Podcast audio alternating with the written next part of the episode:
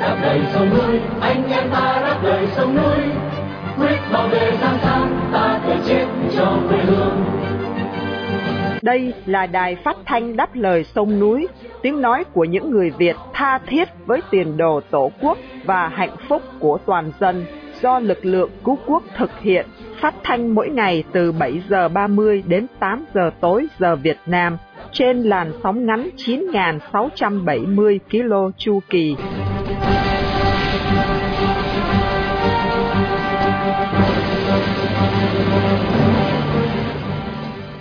Vân Khanh kính chào quý thính giả. Hôm nay thứ hai, ngày 4 tháng 9 năm 2023 và đây là buổi phát thanh lần thứ 4496 của Đài Đáp Lời Sông Núi. Mở đầu chương trình là phần tin tức gồm có các tin chính sau đây. Một số siêu thị tại Anh Quốc ngưng bán trái thanh long Việt Nam vì lượng thuốc trừ sâu quá cao. 53 người tử nạn giao thông trong 3 ngày nghỉ lễ ở Việt Nam. Tổng thống Ukraine tuyên bố sẽ thay thế Bộ trưởng Quốc phòng Đài Loan tham gia cuộc tập trận đa quốc gia tại Mỹ. Sau phần tin tức, chương trình được tiếp nối với chuyên mục phê bình hiến pháp Việt Nam và cuối cùng là phần bình luận. Buổi phát thanh hôm nay được sự bảo trợ của một nhóm cựu quân nhân ở thành phố Calgary, Alberta, Canada, trong danh sách lịch vàng 365 ngày năm 2023, đồng thời để vinh danh tù nhân lương tâm Nguyễn Bắc Truyển, một người Việt yêu nước đang bị giam cầm trong lao tù cộng sản. Mở đầu chương trình, Vân Hà và Nguyên Khải mời quý thính giả theo dõi chi tiết các tin hôm nay.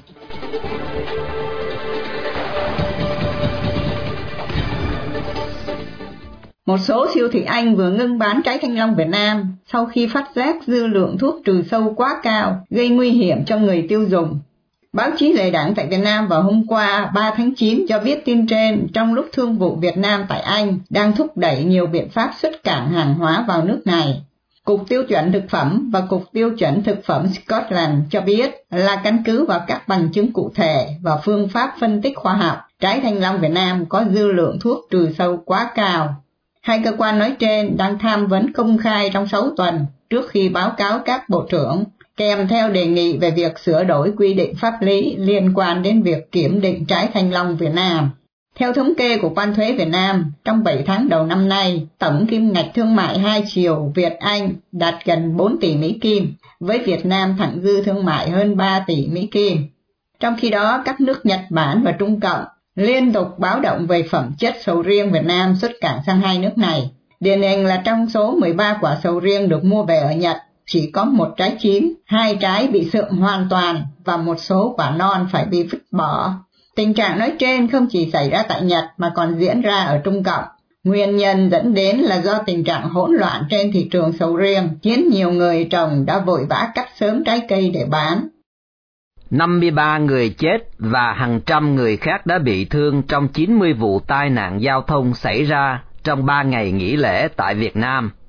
Đây là con số thống kê của Cục Cảnh sát Giao thông thuộc Bộ Công an đưa ra và gia tăng so với năm trước số vụ tai nạn đã tăng thêm 32 vụ, số người chết gia tăng thêm 19 người và số người bị thương cũng gia tăng. Chỉ riêng trong ngày hôm qua, 3 tháng 9, tại Việt Nam đã xảy ra 32 vụ tai nạn giao thông, làm 20 người chết và 26 người bị thương. Vào dịp này hàng năm, cảnh sát giao thông được điều động để xử phạt các trường hợp vi phạm các quy định về giao thông theo số liệu thống kê từ Bộ Công an, vào ngày 3 tháng 9, cảnh sát giao thông toàn quốc đã xử phạt gần 9.000 trường hợp vi phạm, tước bằng lái đối với 2.000 tài xế, tạm giữ 139 xe hơi và 3.600 xe gắn máy. Khoảng 1 phần 3 số vụ phạt vạ liên quan đến vụ uống rượu và hơn 1.700 vụ là do chạy quá tốc độ. Vào tối Chủ nhật 3 tháng 10, Tổng thống Ukraine Volodymyr Zelensky thông báo sẽ thay thế Bộ trưởng Quốc phòng Oleksiy Reznikov. Đây là sự thay đổi lớn nhất trong dàn lãnh đạo Ukraine kể từ khi nước Nga mở cuộc xâm lược Ukraine vào ngày 24 tháng 2 năm trước. Tổng thống Zelensky cho biết ông Reznikov sẽ bị thay thế bởi ông Rostam Umerov, Chủ tịch Quỹ Tài sản Ukraine theo hiến pháp, quyết định của ông Zelensky phải chờ sự phê chuẩn của Quốc hội Ukraine. Trong phát biểu của mình vào tối hôm qua, ông Zelensky cho biết là ông Reznikov đã trải qua hơn 550 ngày chiến tranh toàn diện và ông tin rằng Bộ Quốc phòng Ukraine cần những cách tiếp xúc mới. Là gương mặt đại diện cho Ukraine trên trường thế giới, ông Reznikov nằm trong số ít quan chức an ninh hàng đầu của Ukraine, vẫn bám trụ ở Kiev khi thủ đô này bị lực lượng Nga bao vây một phần. Ông Reznikov đã giành được nhiều lời khen ngợi khi đàm phán chuyển giao số lượng lớn vũ khí do phương Tây tài trợ. Ông cũng giám sát việc mở rộng quân đội và quá trình chuyển đổi từ kho vũ khí kế thừa của Liên Xô sang các hệ thống của phương Tây ngay giữa lúc xung đột căng thẳng. Số phận của Bộ trưởng Quốc phòng Reznikov đã trở thành chủ đề gây nhiều chú ý ở Ukraine khi những sai phạm tài chính trong Bộ Quốc phòng nước này bị vạch trần và chính phủ bắt đầu một số cuộc điều tra về tham nhũng của các quan chức quốc phòng. Bộ Quốc phòng Ukraine đối mặt một loạt cáo buộc về việc giải quyết sai trái hợp đồng quân sự và tham nhũng. Theo số liệu của chính phủ, số vũ khí trị giá 986 triệu Mỹ Kim đã không được giao đúng thời hạn quy định trong hợp đồng. Một số vũ khí bị giao trễ hàng tháng. Các nhà báo điều tra Ukraine đã phát giác ra những vấn đề khác trong hợp đồng quân sự, như các khoản thanh toán vượt mức khổng lồ cho các nhu yếu phẩm căn bản cho quân đội như trứng, đậu đóng hộp và áo ấm. Ông Rednikov cho biết Bộ Quốc phòng đăng kiện để đòi lại số tiền bị mất trong các hợp đồng vũ khí. Hai quan chức của bộ này, bao gồm một thứ trưởng và một người đứng đầu bộ phận thu mua, đã bị bắt giữ sau khi có báo cáo về giá trứng quá cao. Vào hôm qua, 3 tháng 9, Đài Loan đã cử quân nhân tham gia một cuộc tập trận thường niên Northern Strike tại tiểu bang Michigan thuộc miền Đông Bắc Hoa Kỳ. Cuộc tập trận đa quốc gia thường niên Northern Strike do lực lượng vệ binh quốc gia tiểu bang Michigan tổ chức. Theo Bộ Quốc phòng Mỹ, mục tiêu của cuộc tập trận là nhằm huấn luyện và củng cố năng lực tương tác giữa các lực lượng đồng minh. Cuộc diễn tập năm nay diễn ra từ ngày 23 tháng 7 đến ngày 19 tháng 8. Thông tin chi tiết về lực lượng Đài Loan chưa được tiết lộ, tuy nhiên một số báo chí Đài Loan cho biết thêm là cuộc tập trận này thường bao gồm hai phần, huấn luyện trên không và trên mặt đất, có kế hoạch nhằm duy trì mức độ sẵn sàng chiến đấu của lực lượng dự bị Hoa Kỳ. Đây là một trong những cuộc tập trận lớn nhất tại Mỹ, giúp bảo đảm lực lượng dự bị có khả năng phối hợp với quân đội đồng minh giống như các lực lượng ở tiền tuyến. Cuộc tập trận năm nay có sự tham gia của khoảng 7.000 binh sĩ từ 26 tiểu bang của nước Mỹ và lực lượng dự bị từ bốn đối tác quốc tế. Ngoài Đài Loan, năm nay Latvia cũng tham gia. Trong một phân tích đưa ra vào tháng 3, chuyên viên quân sự Mỹ Grant Newsham nhận định là trong khoảng 40 năm qua, quân đội Đài Loan rất ít có các hoạt động phối hợp đáng kể với quân đội Mỹ hoặc với bất cứ quốc gia nào khác. Gần đây, hai nước tổ chức hai cuộc diễn tập thủy quân lục chiến quy mô cấp trung đội vào hai năm 2017 và 2021. Việc các đơn vị Đài Loan bắt đầu được huấn luyện tại Hoa Kỳ cùng với lực lượng vệ binh quốc gia tiểu bang Michigan là tin tức tốt theo vị chuyên viên Mỹ. Số lượng binh sĩ Đài Loan được cử đến huấn luyện tại Mỹ có thể sẽ tăng lên quy mô cấp tiểu đoàn vào nửa cuối năm nay, theo một thông báo trên truyền thông Đài Loan vào đầu năm nay.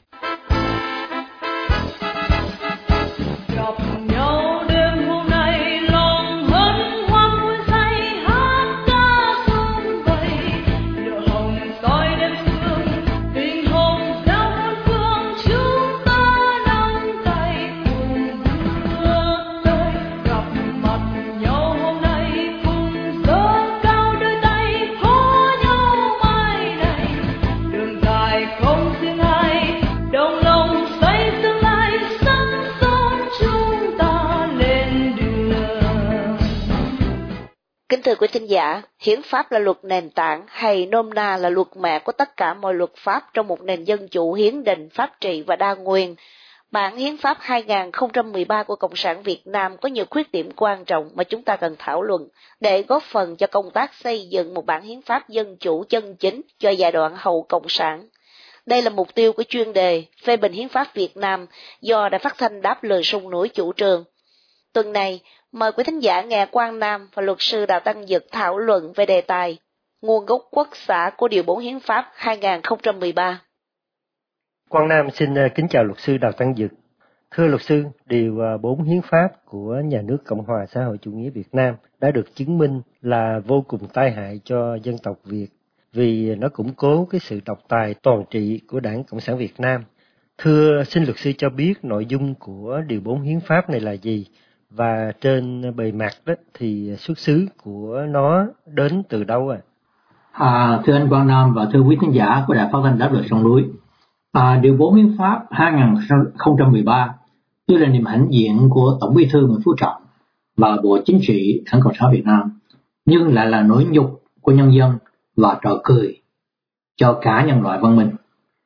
À, điều 4 hiến pháp từng ghi rằng Đảng Cộng sản Việt Nam, đội tiên phong của giai cấp công nhân Việt Nam, đại biểu trung thành quyền lợi của giai cấp công nhân, nhân dân lao động và của cả dân tộc, theo chủ nghĩa Mark Lenin và tư tưởng Hồ Chí Minh là lực lượng lãnh đạo nhà nước và xã hội.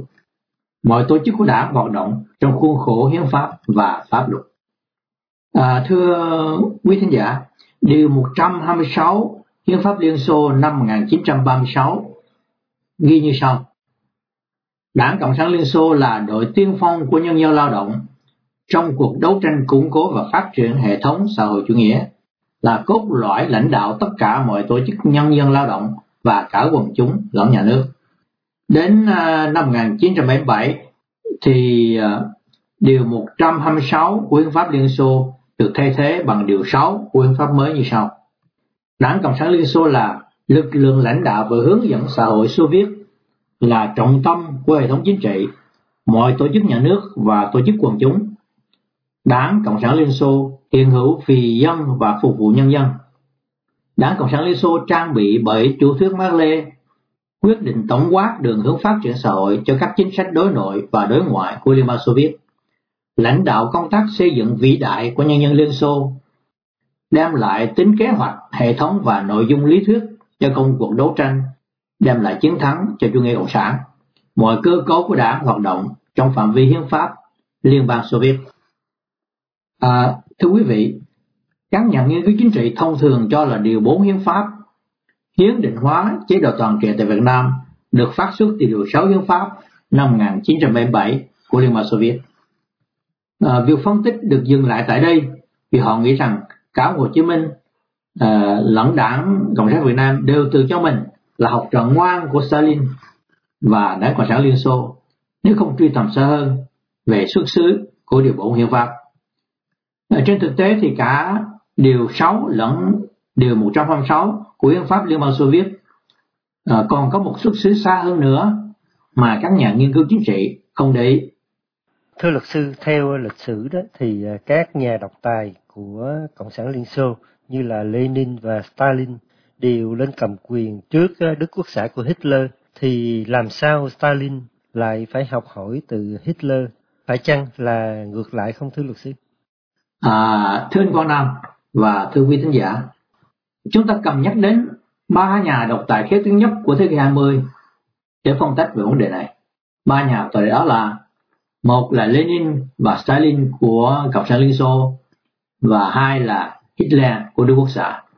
Lenin nắm quyền từ năm 1917 đến năm 1924, sau đó Stalin lên kế vị cho tới năm 1953. Tại Đức thì Hitler lên nắm quyền năm 1933 cho đến năm 1945.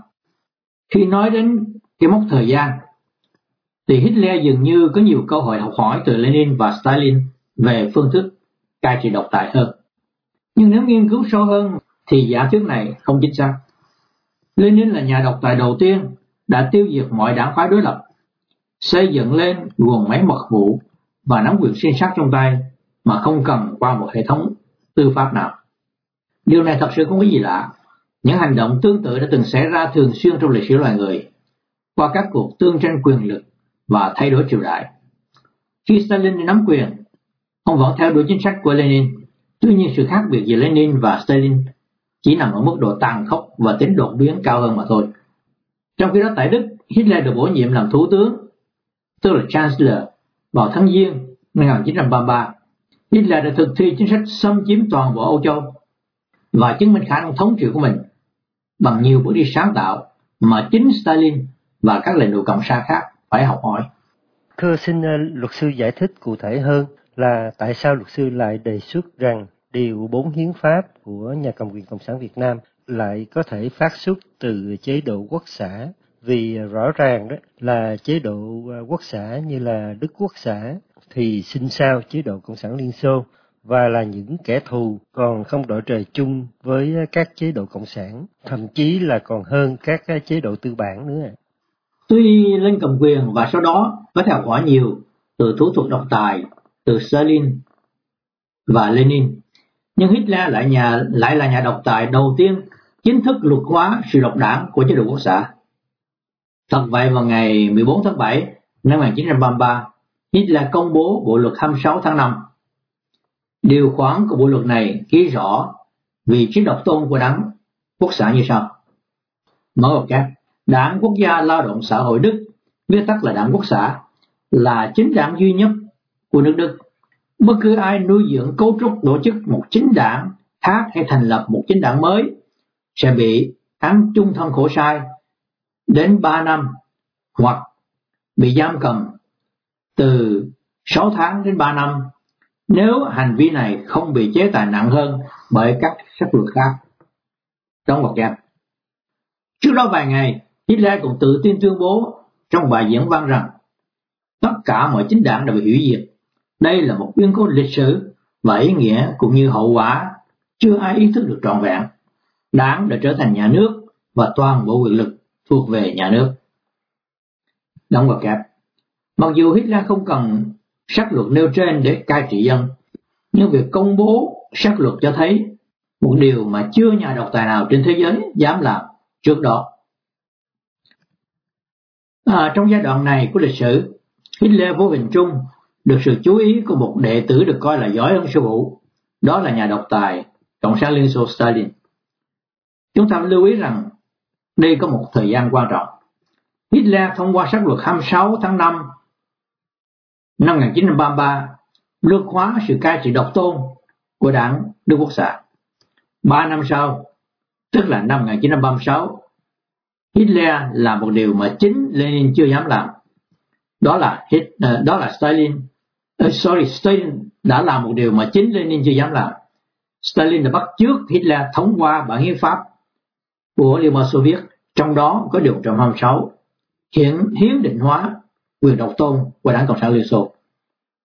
Như vậy rõ ràng là Stalin đánh cắp bản quyền tiền thân nguyên thủy của điều bốn hiến pháp từ tay tác giả nguyên thủy của nó là nhà độc tài Đức Quốc xã Hitler.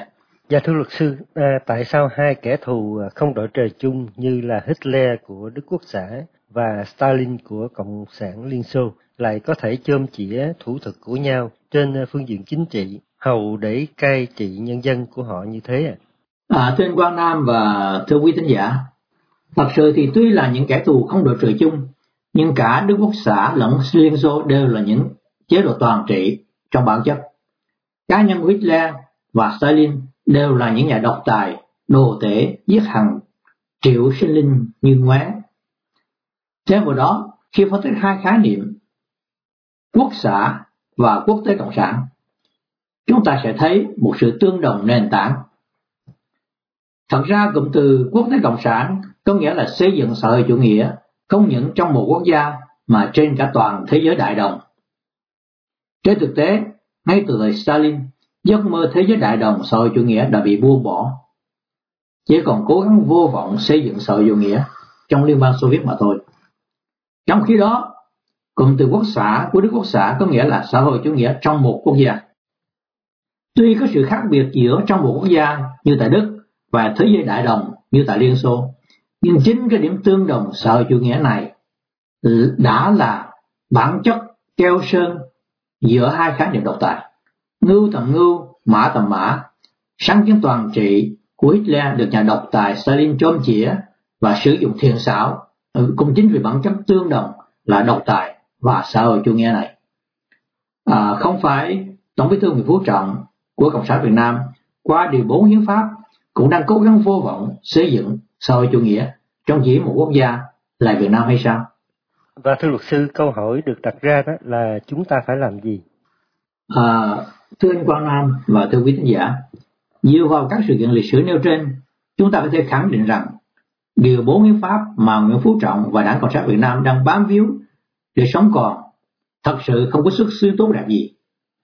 Điều bốn hiến pháp và các tiền thân của nó là các điều 126 và điều 6 của Liên bang Xô Viết đều chỉ là hậu thân của bộ luật Đức Quốc xã được Hitler công bố vào ngày 14 tháng 7 năm 1933 nhằm luật hóa sự toàn trị của Hitler và đảng quốc Đức Quốc xã mà thôi.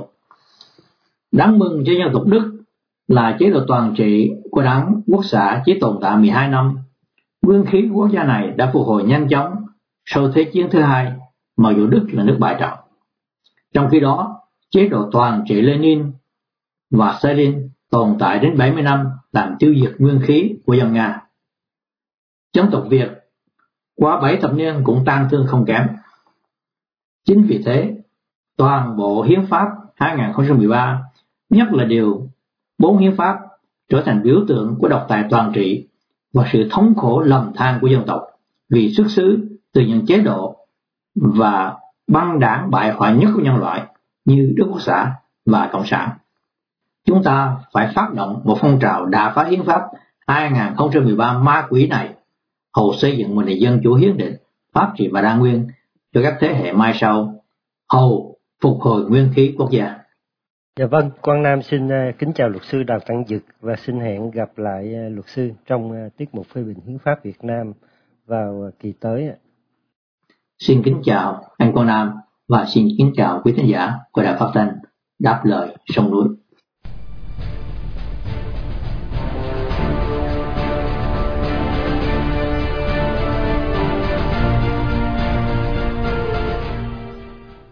Kính thưa quý thính giả, chuyến viếng thăm Việt Nam vào trung tuần tháng 9 của Tổng thống Hoa Kỳ Joe Biden sẽ không cải thiện nhân quyền tại Việt Nam. Hầu như vấn đề nhân quyền phải nhường bước cho nhu cầu bao vây Trung Cộng tại Đông Á và Đông Nam Á. Mời quý thính giả đã đáp lời sông núi nghe phần bình luận của luật sư Lê Quốc Quân với tựa đề Quan hệ Việt, Mỹ, nhân quyền có được cải thiện qua chuyến thăm. Sẽ được Nguyên Khải trình bày để kết thúc chương trình phát thanh tối nay.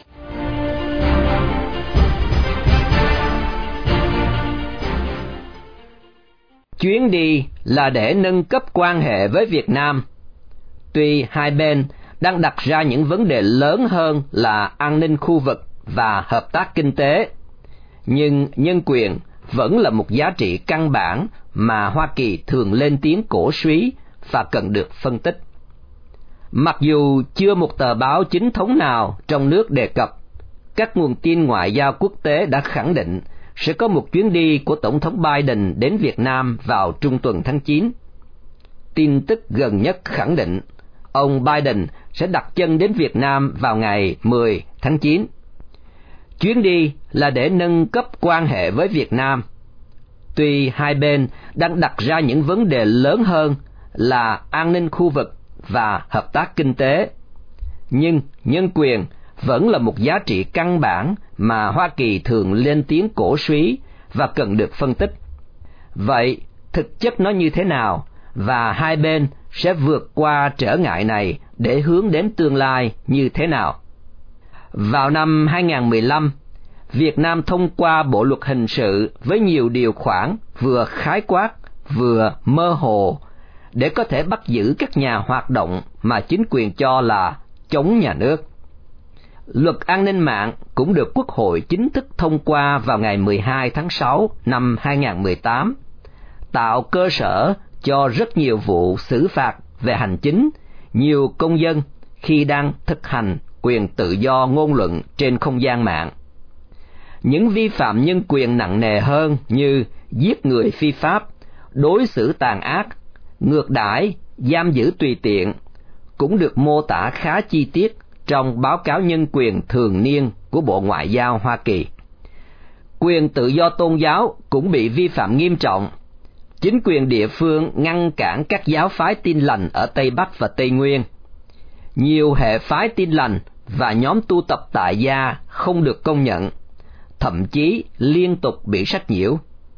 Một số nhà thờ công giáo bị chính quyền địa phương vào giải tán, tịch thu kinh thánh và yêu cầu linh mục về trụ sở công an xã làm việc, trong khi đang thi hành thánh lễ.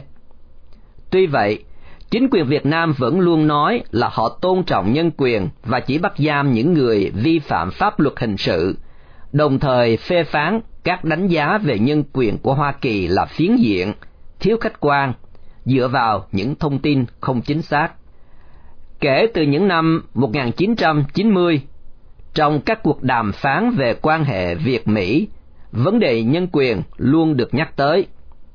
Thông thường, trước khi có một sự kiện hợp tác lớn hoặc chuyến thăm của các lãnh đạo cao cấp, phía Việt Nam đều thả một vài tù nhân lương tâm để coi như là một món quà nhỏ.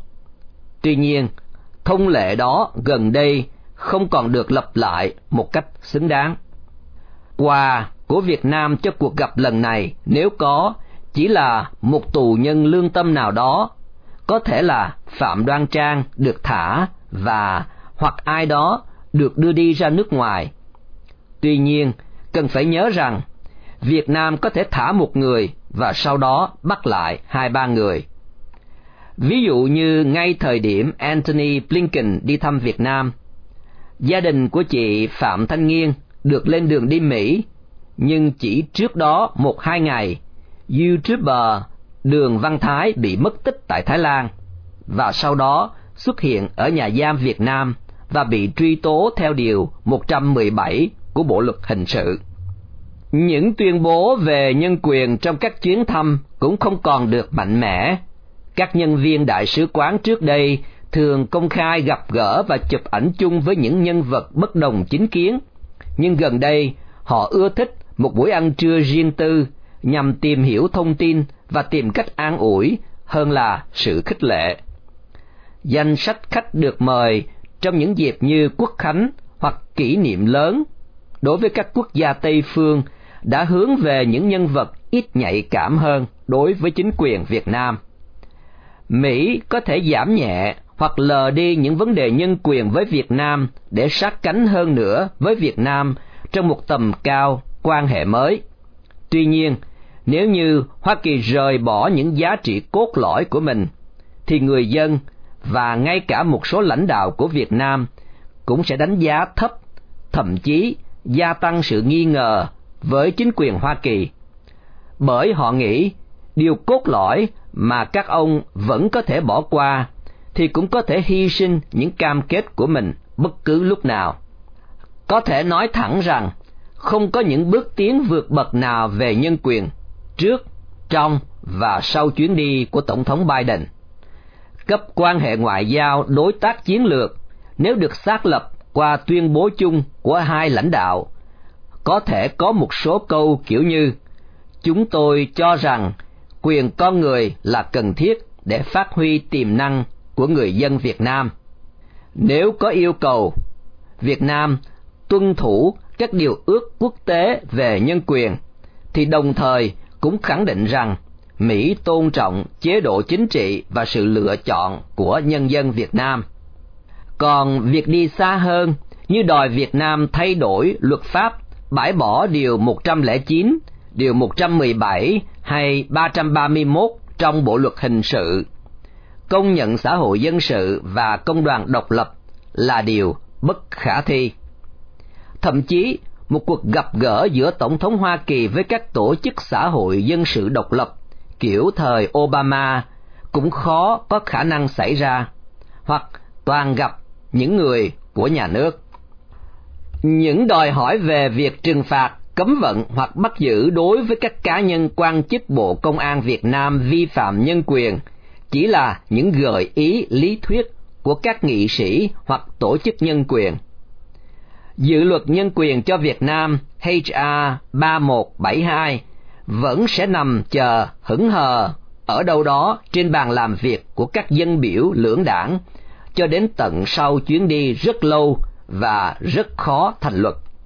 Về đường dài, việc gắn kết gần gũi hơn với Hoa Kỳ và các nước phương Tây có thể tạo nên được những nhận thức mới của lãnh đạo đảng Cộng sản.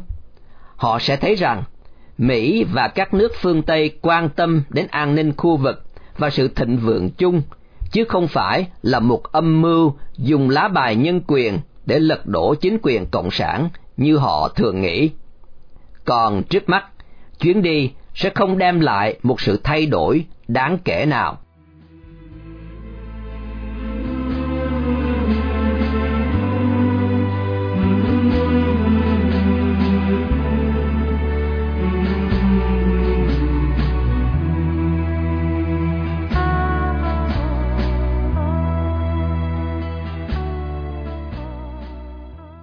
Khi chia tay trong buổi phát thanh tối nay, kính mời quý thính giả cùng đã đáp lời sung núi nhờ đến anh Nguyễn Bắc Truyện, sinh năm 1968, bị bắt ngày 30 tháng 7 năm 2017 với bản án 11 năm tù giam.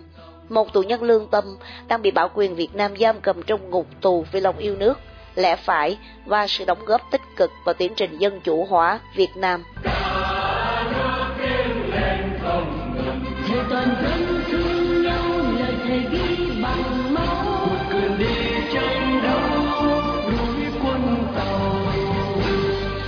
trình phát thanh đáp lời sông nổi hôm nay đến đây là chấm dứt. Hẹn gặp lại quý thính giả trong chương trình tối mai. Cảm ơn quý thính giả đã theo dõi chương trình. Kính chúc quý vị một đêm thật bình an và xin chào tạm biệt.